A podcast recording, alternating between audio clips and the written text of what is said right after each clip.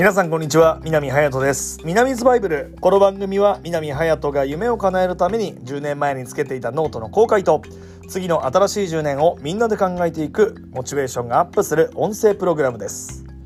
えー、今日もノートからいきましょう。今日はね結構面白いこと書いてるなっていうのを、えー、我ながら10年前の自分に言いたいですね、えー、今日ノートに書いてある言葉は人生も恋も80%あとの20%の遊びを持つ車の車のアクセルやハンドルのようにということが書かれておりまして、えー、まずは人生からいこうかな。人生も恋も80%って書いてるからな。まあだけど人生、まあ、特に僕はここ過去5年ぐらいは仕事100%で走ってきたのであんまり仕事の上での遊びっていうのはあんまりなかったかなと思います。えー、来る仕事来る仕事、えー、断ったことがないですし、あと新しい仕事で南くんこれって喋、喋れる？このスポーツできる？って言われてできませんって言ったことはないですね。もうできますと言って、えー、仕事をしてきたので、そういう意味ではもうちょっと遊びがあれば、うーん、この職業だけではなく、まあもしかしたらその、今はね、ずっとスポーツだけで走ってきましたけど、遊びがあれば、そこにラジオだったり、まあ、テレビ番組だったり、何かスポーツとは違った切り口が、えー、見つけ出せたんじゃないのかなっていうふうに、えー、今となっては思います。なので、あの、10年前に立ち戻って、えー、これから、まあ、仕事の方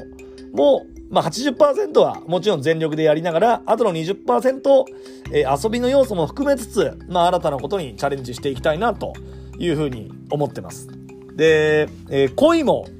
80%っていうところで、人生も恋も80%って書かれてるのであれですけど、恋はどうなんだろうね。あのー、僕なんかが恋愛相談とかは受けることってほとんどないんですけど、あの、前の多分、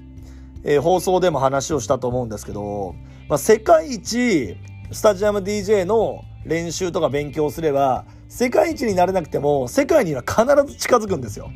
世界の3本の指、最低でも5本の指には入る。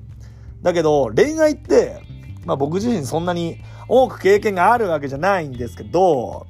世界一〇〇ちゃんを愛しても、世界一幸せには多分なれないんですよね。恋愛って相手があってこそなので、そういう意味では80%ぐらいの恋愛感情でその人に向かっていった方がいいんですかねどうなんだろうこれは誰か教えてほしいな。でも、その20%が火遊びになっちゃってね、不倫とかしちゃう人だっているわけだから、そこはどうなんだろうね。だけど、でも僕とか結構直球一本勝負みたいな感じなので、結構ストレートに、あの、好きな人がいる時には、もうあなたのことが好きですっていうのは、言っちゃいますけどね。言っちゃうっていうかもう、もう言葉に出ちゃうっていう。だからといってこう、いろんな人に好き好きって言ってるわけじゃないんですけど、あんま駆け引きとかができないですね。うん。それこそちょっと自分の気持ちの押し付けをしている可能性があるので気をつけなきゃいけないなと思ってますけど。となったら、20%の遊びは持っといて、80%の直球を好きだって言いながら20%駆け引きができれば、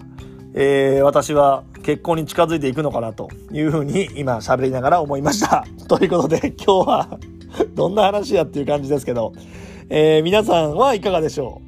う？ね？皆さんは80%で走れてる人もいるかもしれませんが、まあやっぱり多少なりでも遊びを持つことは大事かなと思いますんで、まあ、100%で走り続けた方は、ちょっとここで一息ついてみてもいいかもしれません。ということで、南ズバイブル、ここまでです。